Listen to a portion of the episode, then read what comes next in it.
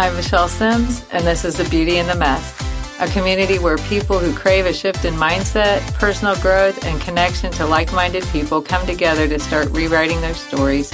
Through engaging, honest, and insightful conversations, the show will help you embrace the mess, to recognize the meanings and the lessons it holds, and discover its hidden treasures to help you start making a mindset shift. Let's listen, learn, and reclaim who we were meant to be. Hi, my friend, and welcome to episode two of The Beauty in the Mess. Fear not, grow not. And I want you to know that I'm truly very grateful to have you here with me today. Last time I touched on what the beauty in the mess is all about, finding the gifts in some of life's messiest situations, and then using those gifts to push yourself forward instead of letting things hold you back. I also spoke about breaking out of your old box or your old identity, or at least the parts of it that no longer serve you anymore. But I feel like I also need to mention something that I didn't in the last episode. It's probably the hardest part about getting it out of your box, and that may be the temptation to crawl right back in it. And I bring this up because I was just reminded of this prior to my posts on Facebook and Instagram concerning my podcast. And I really just want to be upfront and honest with you. The night before I posted, I was actually in tears because of fear that was consuming me. And this fear revolved not around creating the podcast as much, but actually promoting it on social media. I mean, I felt like I was getting ready to expose parts of the real me. And it wasn't to people I didn't know, but it's to people I do know. And that's a very hard thing. And it's a very vulnerable feeling.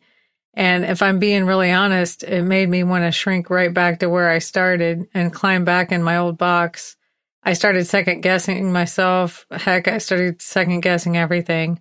And I say this because I want you to realize that I know how tough it is to really let go of those negative forces within yourself.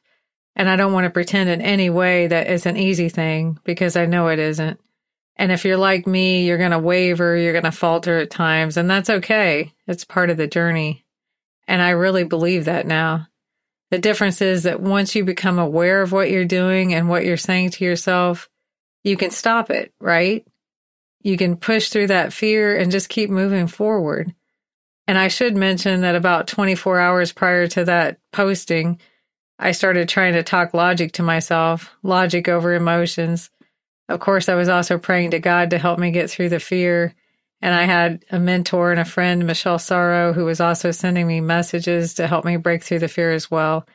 So I owe a huge thanks to God and to Michelle. So thank you. And with that being said, after I promoted it, I was amazed by all of the beautiful souls who reached out to me. I tried to make sure that I acknowledged and responded to everyone who contacted me through whatever media.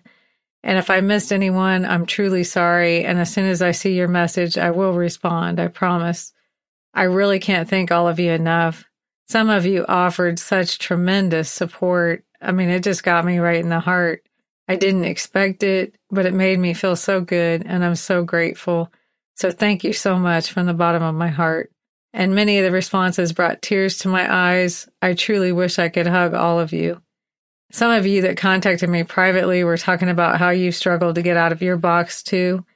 And some of you said that you still feel trapped in that box, sadly. And if you still feel trapped, I want to talk to you just for a second because I want you to hear me. I want you to know that I hear you and I feel you and I'm here for you. I really am. And I know what you're going through. I know what this feels like. I also know that you have the strength to get out of that old identity. And if you think about it, you're really the only one that is making you stay in that box.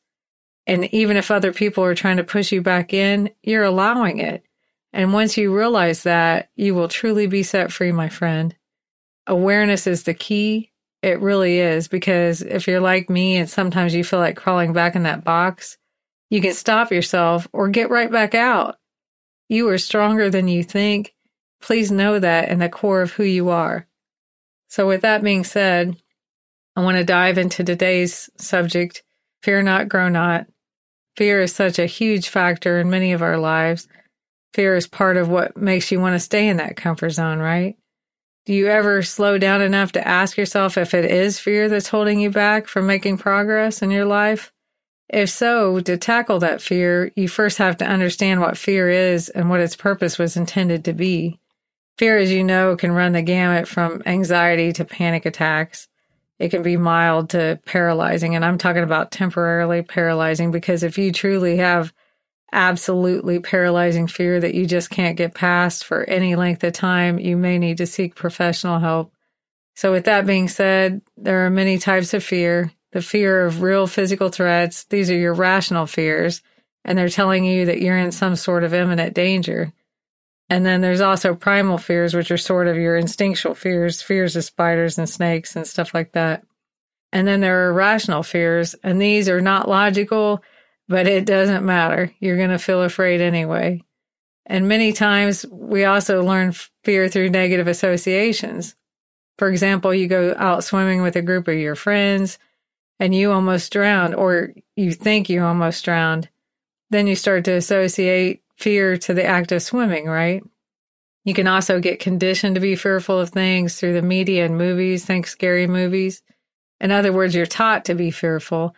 And as a human being, because you can think, because you can learn, and you can be creative, you're going to find yourself many times using that beautiful imagination of yours to create a story of fear around things that haven't even happened yet or may never happen. And I'm sure you've already done this at some point. I know I have. And then the more afraid you are, the scarier things become. It just keeps building. It's like a snowball rolling downhill. It just keeps getting bigger and bigger and faster and faster. So the act of being fearful is priming you to feel even more fear. And if you're a person that feels chronic stress, which I'm guilty of, guess what? That's also a version of a low intensity fear. And so are anxiety, worry, insecurity. All of them can start to cause mental or physical harm over time they can cause heart and blood pressure problems, depression, even immune system suppression, among many, many other things. We couldn't even get through the whole list in the episode. This is why you need to start managing your fear at any level. But for all of us, fear is normal and it's necessary. It's a mechanism that your brain uses to keep you safe from danger, meaning those physical and primal fears. But in today's world, we feel fear even if there's no true physical danger and this is the fear that allows your emotions to start overriding your rational thoughts. And that's the type of fear we're talking about today. Those irrational, unnecessary fears. They encompass things like fear of failure, fear of rejection, and even fear of success. So I'm sure you're probably thinking something like, okay, so how do I overcome fear then? Well, in my opinion, you really don't. You most likely will never conquer fear fully. You can lessen it though. You can manage it. You can leverage against it. You can start being more aware of your fears. You can start questioning why you're feeling the fear. What are you truly afraid of? And is it something to really be fearful of, or are you just kind of overreacting in a way? Is what you're wanting to do dangerous or harmful to yourself or someone else? What's the true, honest, worst case scenario? If it isn't catastrophic and no one's going to be hurt, then you can still take action even though you feel the fear. And as Michelle Sorrow has told me many times, action is the antidote for fear. But that doesn't mean you're not going to still feel the fear, because most likely you will. You have to know, though, that when you push through some of your biggest fears, it can help you start gaining confidence, and then the fear should start to lessen. And as I was preparing for this episode, I listened to a TED talk by Karen Thompson Walker. She's an author who talked about fear in a way that I had never thought of before. She said that fears are related to storytelling. And once you think about it, she's absolutely right. Your fears contain some sort of vivid imagery, a main character, which is you, loads of secondary characters. There's a plot, there's a beginning, a middle, and end. She goes on to suggest that you should not only think of yourself as the author of your story of fear, but also as the reader of it, which means that how you read and interpret your fears can change everything. So, what's the story of fear that you're telling yourself? Your perception is key. And she also mentioned you can use these fears to prepare for the version of your worst case scenario. And then you'll have confidence if it really happens, you know what to do. You know, but most of the time, if you're choosing inaction, it's because you're telling yourself the story with a negative outcome. So if you change it to a positive ending, shifting that fear to excitement because fear and excitement actually produce the same physical responses in the body. The only difference is with fear, you're anticipating the negative, and with excitement, you're anticipating a positive outcome. So remember, it takes awareness and repetition to start changing how you respond to these situations.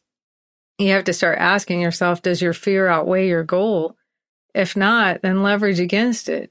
I mean, wouldn't it be far more painful to let your goal slip by than to never try at all and end up with a life full of regrets? I believe that passion is a gift, and in my opinion, it's a gift from God. So if you have a passion to do something, don't let fear rob you of that passion. Some people never find their passion. So if you know what yours is, you are very blessed. And when you think about it, don't you make things worse in your mind than they truly turn out to be most of the time? Usually reality isn't near as bad as what your imagination makes it out to be. So again, even though the your imagination is a powerful and amazing thing, it can work against you in these instances if you're not careful of what you're doing or thinking. And the way I looked at all this is if you also have the power to flip your fear, once you decide on that worst case scenario, flip it to the best case scenario. Spend time just imagining what that might look like. And I'm sure you know visualization is a proven powerful technique, and the power of it is huge. And that's why many top athletes today use it because once you visualize what you want to happen and you add in the emotion that you would feel, your brain will accept it as truth because it can't tell the difference between what you're imagining and what really happened. And then repetition makes it stick in your subconscious. So imagine yourself working through the fear in a positive way, achieving your goal. You know, imagine success and imagine it often. And there are other things you can do to lessen the sting of fear. You, if you believe in a higher power, ask God for help. Prayers can offer hope and peace, and a deep connection to your Creator gives you a sense of comfort because you know you're not alone in whatever's happening. Pray for guidance, how to work through the fear. You can also ask God, what is this fear trying to tell you? You can do things like breath work. If you're feeling fearful, you can take a deep breath in and then slowly exhale. Make your exhale last longer than your inhale do this a few times and it actually starts triggering a calming effect in your body. It's one of the most powerful and simplest ways to work through fear, but it's probably one of the most overlooked. And there are other ways to calm yourself too, like walking outside, sitting outside, just being in nature has a calming effect. Listening to music, loving on your pet if you have one can also reduce fear and stress. Of course, meditation is a great way to de stress and slow down and relax. If you have a big goal you want to achieve, you can find a mentor who can help you achieve it, someone that's already accomplished what you want to do. And if a mentor isn't feasible financially or even logistically, you can find a group of like minded people to help, encourage, or inspire you. You know, there's endless online information, there's books available. And as I mentioned before on the last episode, feeling gratitude can push fear out of your brain because gratitude actually reduces the stress hormones in the brain it also literally changes your neural structures in the brain, causing you to feel happier. And you also have a greater sense of contentment. So practice being grateful for anything and everything that you can. Write in a journal what you're grateful for, or just stop yourself and have a moment of gratitude. Or if you believe in God, you know, giving thanks to God for whatever you can. Just start acknowledging everything in your life that you have to be grateful for, that you even have a life. And you can flip the fear to gratitude. For example, if you're horrified at public speaking and you have to give a speech, be grateful that there are people that even want to hear what you have to say. Understand that failure is a part of life. It's not the end of the world. And boy, this is a tough one, isn't it? It sure is for me, but it's so true. Failure can be so painful, but it's really just another tool. If you take the time to look at the lesson and learn from it, you can ask yourself if you did something wrong or what could you have done better? Where do you need to improve? And that way, failure can be a stepping stone to your ultimate success if you let it be. And if you're someone that likes to procrastinate, many times that's fed by fear also because maybe you're really hesitating because you're afraid to act. What are you afraid of? Do you ever ask yourself and then rationalize what your excuses are? What could you do to take those excuses away?